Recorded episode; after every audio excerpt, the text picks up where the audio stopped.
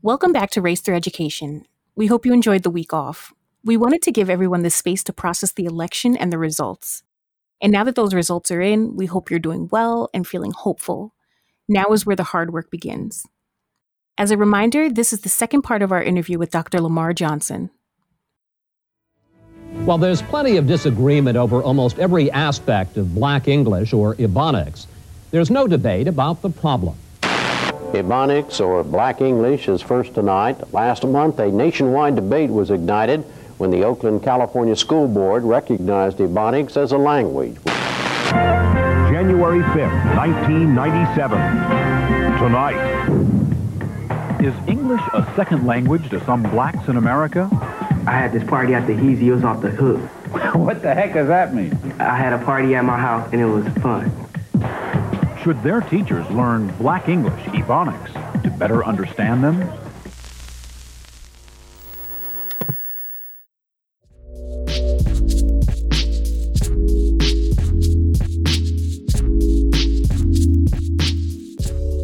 From the minds of two doctoral students, Race Through Education is the podcast that explores the impact of race on education in America.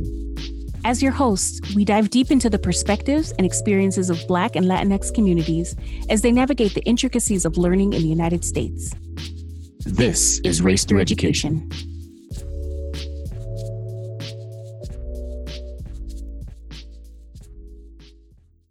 I want to acknowledge the title of this week's episode. If Black language ain't a language, then tell me what is. It's taken from a 1979 essay from the late James Baldwin. And you may have guessed it from the top of the show, but we're going to be talking about Black English, also known as Ebonics, also known as African American Vernacular English, or AAVE for short. At the top of the show, the Oakland Ebonics debate is front and center. The debate squarely focused on how Ebonics would destroy Black students' opportunities because they would no longer value the language of power. What is very clear is that the Oakland School Board was not advocating only to use Ebonics, but to be a bridge for students to leverage their Ebonics to learn standard English. So this is the point of the show where I put on my glasses, right? So whenever I go into a definition, so the professor is in. But the term Ebonics was coined in 1973 by a group of black scholars who sought to decolonize the African American mind. In a 1998 article, Geneva Smitherman found that Ebonics was resisting normative language that labeled African American English as deficient and socially pathologized. But Black English is not deficient, nor is it subordinate to dominant American English. Black English should be embraced like any other language for its beauty and complexity to communicate. And it takes us back to our roots, and we really need to understand those. And I would actually argue that we can't fully capture the Black experience without the use of African American vernacular English. Let's not forget about Dr. Carter G. Woodson, who believed that Black children needed to study Black English as an African tongue that had been broken down by racist assumptions that Black English is slang, it's a dialect, and it's a fragmentation of English. This ain't true. But more on Dr. Woodson later in the show. Ain't nothing wrong with how I speak, Black language is everywhere. In fact, Black English is very influential and needed for dominant American English to thrive. According to a 2018 study on the use of words on Twitter, Researchers found that African American culture is a especially important source of lexical innovation, which basically means that we contribute to the culture. And going back to James Baldwin, I think of his books and other celebrated Black authors and poets. And if their words were written in anything other than African American vernacular English, would it convey the same meaning? I argue that it wouldn't, because the language is very much tied to the experience of Black folks. There's something that I say to my Black friends all the time, and it's, whew, chow right? And you know, it's it's describing like I'm tired. That's how many times do I say that to you, Madison? Right? I'm like, woo, cha, you know. But autocorrect always thinks that I'm talking about the South American country of Chile, and I'm actually saying child. But it's funny because about two years ago on social media, there was a white girl that asked a black boy why we always say, referring to African Americans, why we always say, woo, Chile. And it just drove home the point of this desire to borrow from black language without having full understanding or at times, uh, Justin Timberlake, giving credit to our language. After decades, we are still harming our students by banning Black English in classrooms. We only let Black English in for special assignments. We encourage code switching. We encourage students to bank more money on the language of opportunity while erasing their own language and identity. Lamar Johnson is Associate Professor of Language and Literacy for Linguistic and Racial Diversity in the Department of English at Michigan State University. He is interested in the complex intersections of race, language, literacy, and education, and how English language arts classrooms can become sites for racial justice. He developed critical race English education, or CRE, which is a theoretical and pedagogical construct that tackles white supremacy, race, and anti Black racism within English education, ELA classrooms, and beyond. Moreover, CRE centers the Black literacies educators can use to disrupt violence and curricula and pedagogical inequities against Black youth in schools. Dr. Johnson, we enjoyed listening to your episode before the selection, which focused on why we should center Blackness in classrooms. We talked about bringing love into classrooms, the real love that Mary sings about. Today, we're talking about the importance of centering Black English in classrooms. Before we dive deep, can you give our listeners your definition of literacy? So, for me, literacy it is a meaning making process. I do believe that. I do believe it reflects like one's, you know, racial, ethnic, linguistic, and geographical backgrounds and locations. It's more than like you said, reading like what's in print. It's more than regurgitating facts and memorizing vocabulary words. Literacy is so dynamic, it's fluid. We have to think about how literacy, to me, because of my black male body, it's also political and it's personal. And so we have to think about how literacy is not just something that you have. I think people like to say like, oh, literacy is something that you have, but it's also something you do. It's an action. We can talk about how people since the beginning of time, our ancestors when they were enslaved, how they used their language and literacy practices to speak back, to resist the enslavement of black and African people. We can go through Reconstruction, Jim and Jane Crow, even up now, civil rights, but even to our current like Black Lives Matter movement and seeing how people are using their, language literacy practices to speak back up and against to white supremacy, to colonization, and to anti-black racism and violence. So literacy is more than just what's you know in print. Like I said, it's also being critical in of the world and reading the world and going beyond just what's in print. So I like to think about Carmen Kynard's uh, definition of literacy when she says like actually it's political. It's more than just something you have, but it's something that you actually do. And so that's how I like to look at literacy. You know, I think about all the assigned books that I read in high school, and none of them really spoke to the Black experience, with maybe the exception of Their Eyes Were Watching God by Zora Neale Hurston. But in my AP English classes, I was reading things like The Canterbury Tales and Beowulf, which were written in Old English. But somehow we can't read Black literature? Like, what am I going to do with Old English? And it makes me think about Black teachers and how they can counter this emphasis on literature that speaks to only one group's experience. What is it that holds back Black English language arts teachers? To your second point about Black teachers, honestly, yes. And we do have Black teachers who internalize white supremacy, internalize anti Black racism. And they take those ideologies into the classroom because we've been miseducated. We've been fed that you need to know standardized American English or white mainstream English. We've been fed that you have to code switch in order to make it in these spaces. We've been fed and told that our language does not matter. We've been also spoon fed, but also had white mainstream English shoved down our fucking throats over and over and over. And so I think when we have been told this since like kindergarten, sometimes pre K up until like even college, that stuff impacts us. And so if we've been miseducated, we take those ideologies into our classroom and those things inform how we construct our curriculum, but also our pedagogical practices. Which is why I think Carter G. Woodson's work, The Miseducation of the Negro, is so important for us to read as Black educators, as Black scholars, even if we're not in the field of education, because we all have been miseducated. So for me, and thinking about the work of Dr. April Baker Bell, she also talks about like what does it mean to even now in our current moment to speak to the souls of Black folks. That's also including speaking to the souls of Black English language arts teachers. You heard Dr. Johnson refer to Carter Woodson, as did Madison at the top of the show. He was a scholar who absolutely deserves mentioning. Carter Godwin Woodson was an American historian, author, journalist, and founder of the Association for the Study of African American Life and History. His work focused on the study of the African diaspora, which included African American history. Part of his legacy was the founding of the Journal of Negro History, which ran from 1916 to 2001. Woodson has been referred to as the father of Black history and is responsible for the launch of Negro History Week, the precursor of Black History Month. In 1933, Woodson wrote The Miseducation of the Negro as a commentary and criticism of how African Americans were being acculturated and indoctrinated in American schools as a way to maintain inferiority and a white supremacist structure. Woodson's work is still cited, which speaks to a very relevant issue in the schooling of our young people. Woodson called on African Americans to do for themselves as a way of countering their miseducation. Dr. Johnson, toward the end of the summer, you dropped a We Demand Black Literacy campaign, which focused on what educators need to be doing in classrooms to empower, enrich, and love our Black students by centering Black literacies. Some of these demands focused on reframing our understanding of language and Black literacy practices to create safe spaces from linguistic violence. How did the public receive your We Demand campaign? But when we post these black language demands, oh my God, it, it ruffled a lot of feathers.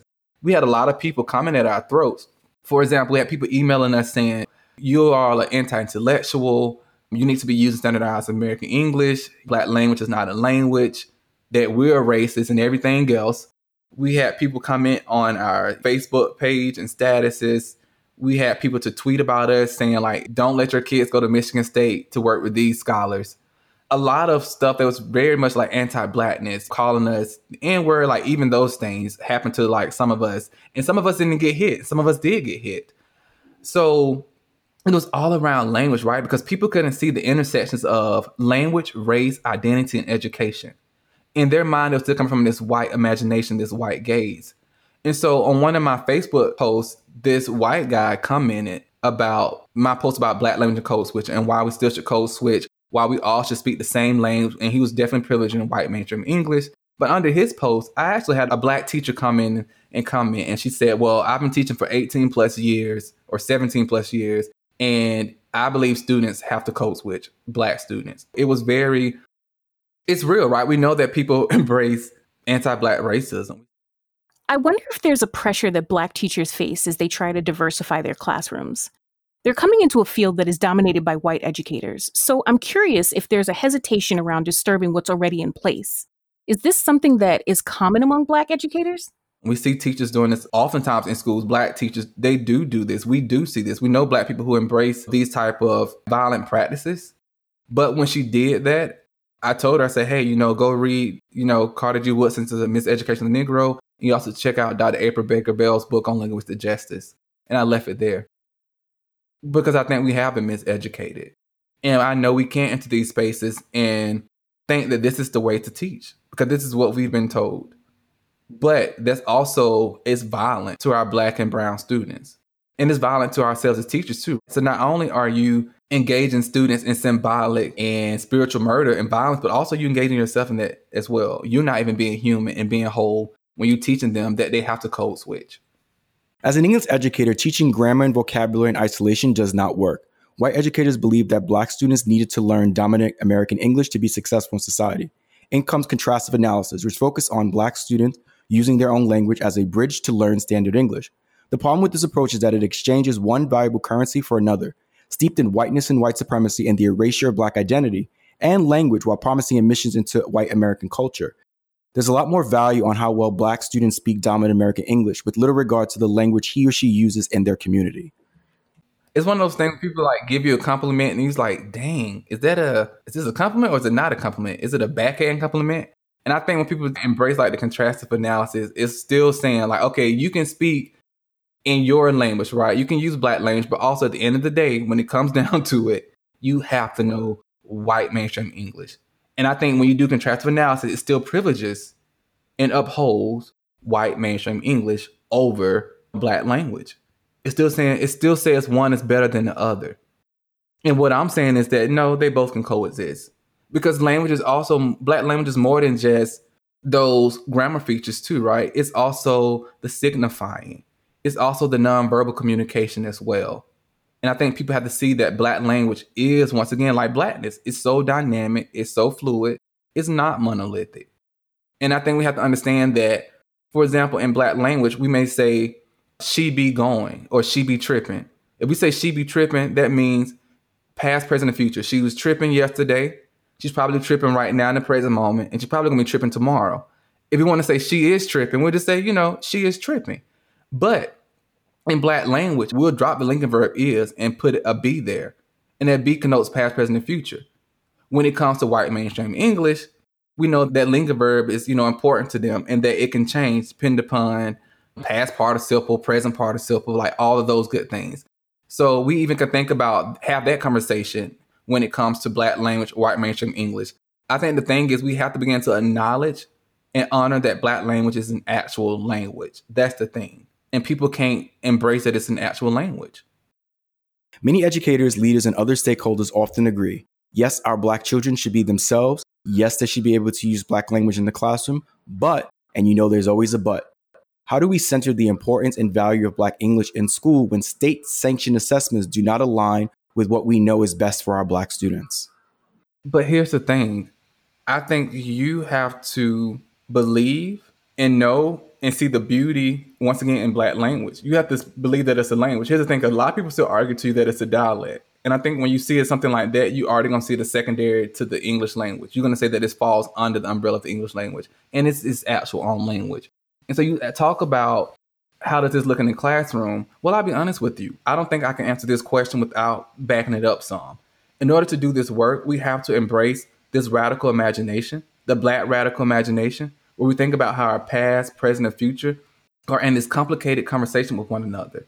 And that in the black radical imagination, that racism, linguistic violence, sexism, toxic masculinity, those things cannot and should not exist within the black radical imagination. So you approach education, you approach your curriculum, your pedagogy through the black gaze. So I think that makes a difference. And that is not a cookie cutter way to do this work. Your soul has to change and start with the soul work. You have to do that deep excavation of the self first to, to really do this work. So you can't go into anybody's classroom trying to teach about black language or black literacies or from a really critical standpoint if you haven't done the soul work.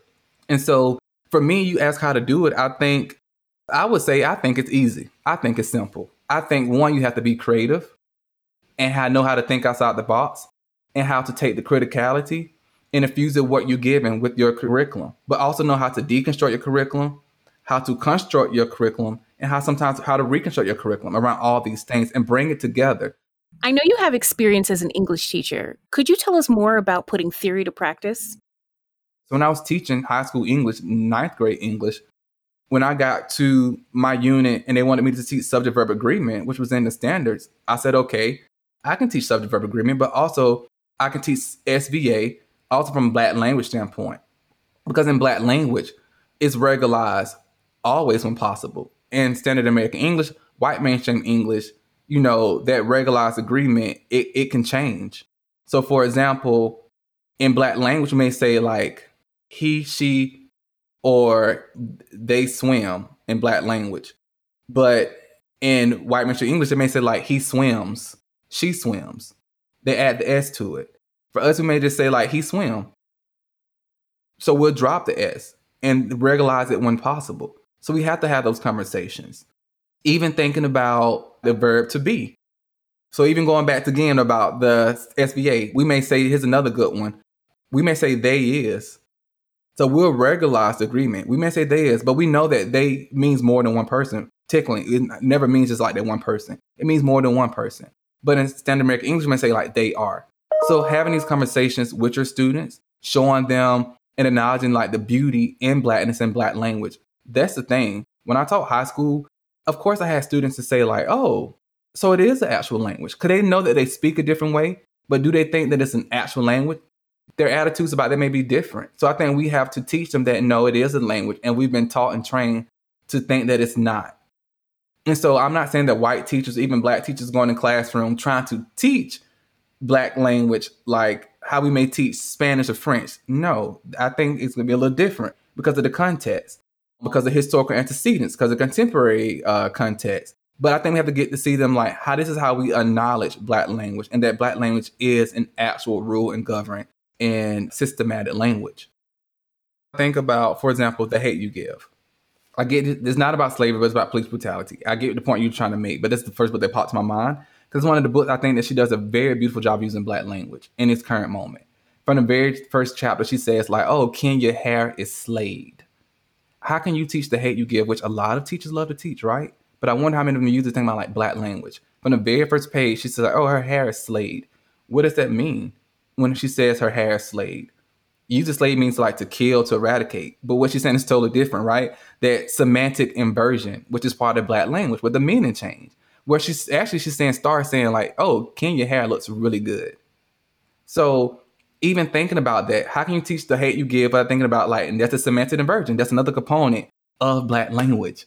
So it's more than just, oh, she said she be tripping. She used to be incorrectly okay, that's that's one feature of black language, like the grammar, but also let's think about the, the semantics too. Let's think about the meaning and how give words meaning different meanings and functions. We may say like, I never forget when I worked in the summer camp my junior year, and we had a party for the camp counselors, and it was this white girl, and we had to dress up, and she had on like a red dress and some like red shoes or something, and I was like, oh, I'm not gonna say her name. I was like, oh, you know, oh, those shoes are, you know, those shoes with that dress there is bad. And she was literally in that moment. I didn't know this at the time. She she left, and when she left, she came back with a different outfit on. And she walked to the circle again. They're like, oh, why did you change? She's like, oh, because he said that my shoes were bad. And it's like, uh, actually, that was me giving you a compliment saying your shoes look really nice, with the outfit bad meaning good. So that just shows you how so many people are in these spaces trying to teach, but they don't even understand the language. So, but they want to sit here and say that it's not smart, it's anti-intellectual. Actually, it's a very sophisticated language. And I think those examples that shows like it's so sophisticated. Even when our ancestors, when they first came here, thinking about how they didn't all speak the same language, but I had to hear what the oppressor, what white folks were speaking, also mixed with their own like tribal language and came up with black language. It, that's how it evolved. So we, have to, we can't talk about black language without talking about like the historical antecedents of it and the underpinnings of it. So it's a very sophisticated language. They would talk, sing songs, escape for their freedom, and these white folks can even catch on. Even now in classroom spaces, when I was teaching, students would talk. Of course, I'm black, so I would catch on, and I was very much part of pop culture and still speak as a black language speaker myself. I got that, but sometimes they were speaking in these classrooms against my other colleagues who were white, and they wouldn't even catch on what they were talking about because it's such a sophisticated language. They don't understand it. But yet, and still, you'll see them trying to capitalize off of black language, such as like McDonald's with, you know, I'm loving it, but spelling loving L O V I N apostrophe, dropping that G, the phonetics, which is part of black language. We'll drop our G at end of word and add an N there. You know, that's black language. I remember having teachers in school who stay try to correct everything the way I wrote and how I spoke, even the way I behaved. With the micromanaging of my body and voice, I felt trapped in two worlds it was W. Du Bois who expressed that African Americans have this double consciousness that is continuously at war with one another. School told me that Black English was slang, ghetto talk, and Standard English was always the language of opportunities and power.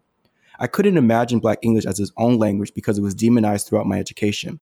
Even when I went to college, I had a professor tell me, You need to improve your writing. It's too city, and I can't evaluate city.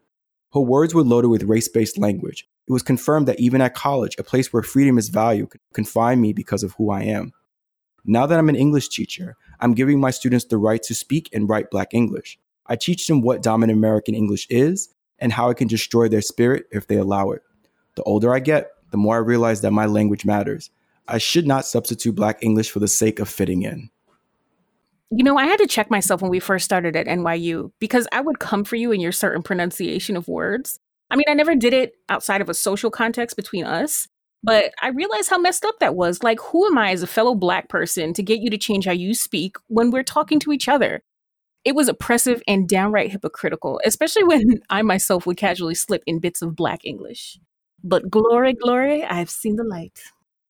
Even when our ancestors, when they first came here, thinking about how they didn't all speak the same language, but had to hear what the oppressor, what white folks were speaking, also mixed with their own like tribal language and came up with black language it, that's how it evolved. So we to, we can't talk about black language without talking about like the historical antecedents of it and the underpinnings of it. So it's a very sophisticated language. They would talk, sing songs, you know, escape for their freedom, and these white folks can even catch on.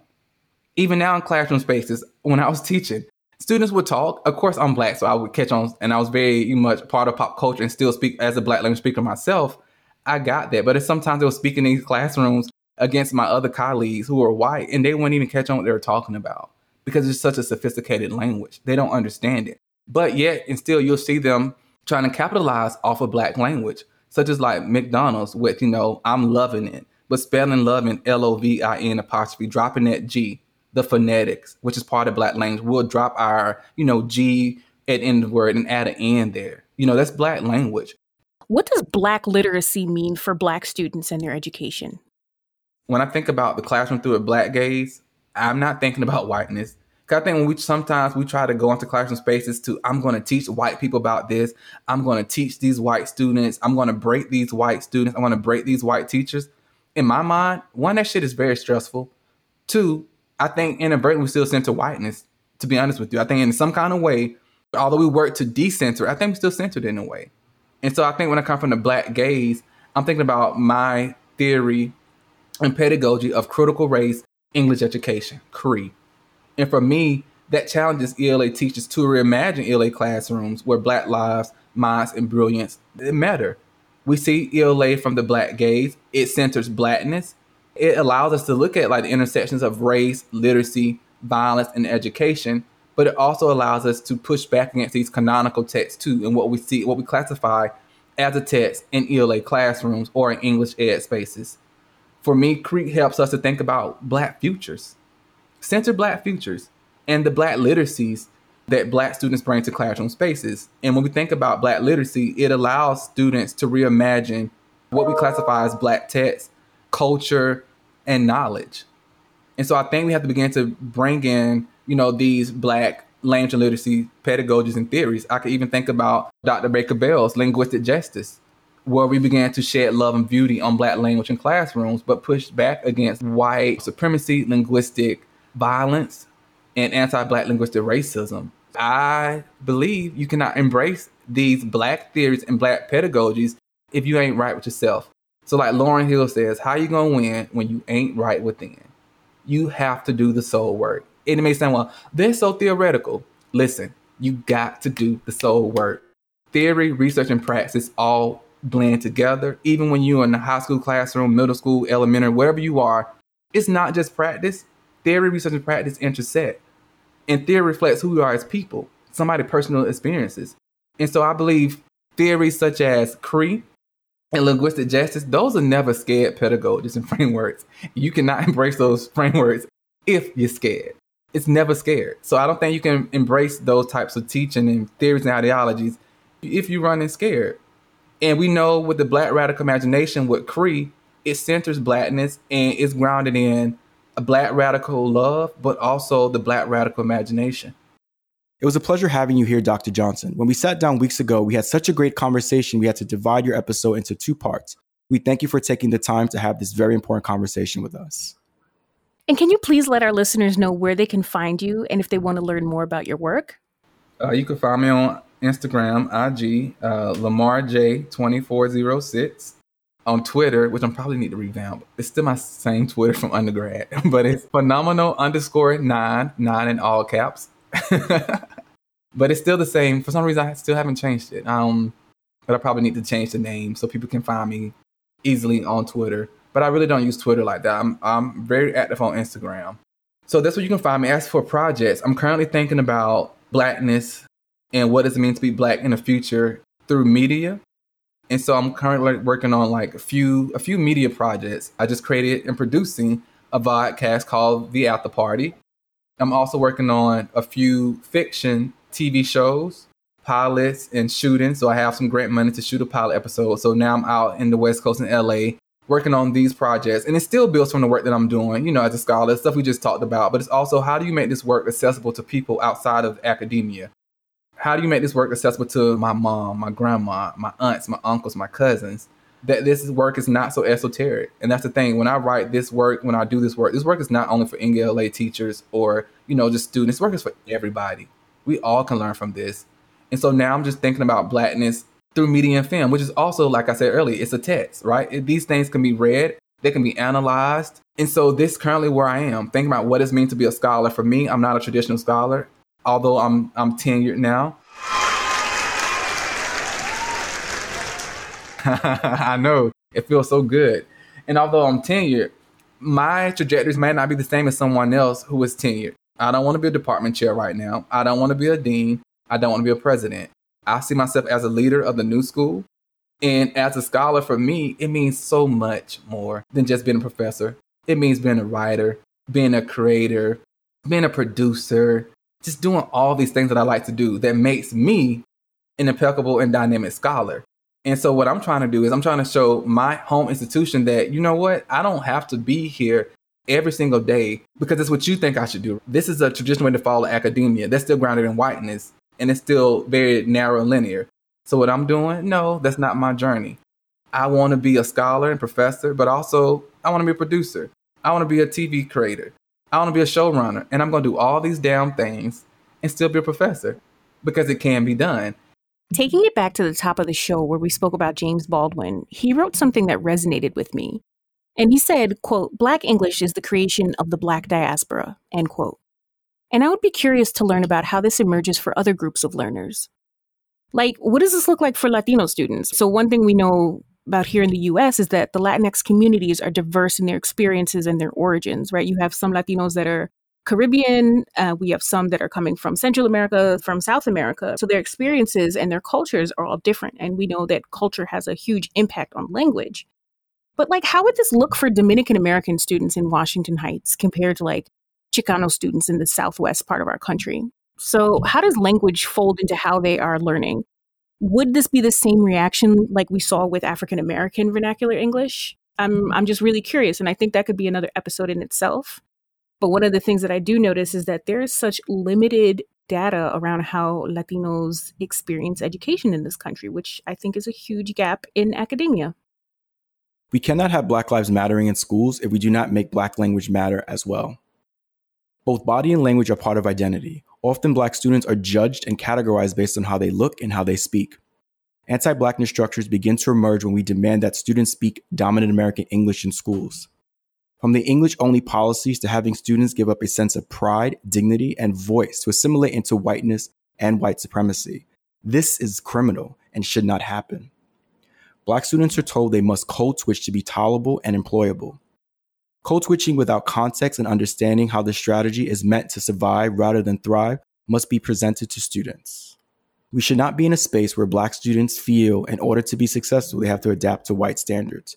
If we want to do this work of equity and inclusion, honestly, we cannot be hypocrites by disallowing students full identity in the classroom. If Black language ain't a language, tell me, what is? Make sure to subscribe wherever you listen to podcasts and follow us on Twitter at Race Through Edu1 and on Instagram at Race Through Education. You can also visit us at www.racethrougheducation.com for podcast updates, highlights, resources, and more. And finally, let us know how you feel. Send us an email at racethrougheducation at gmail.com for a chance to have your questions or responses read on the show. Race Through Education is edited and produced by Luis Rodriguez. Thank you for listening. We'll see you next week.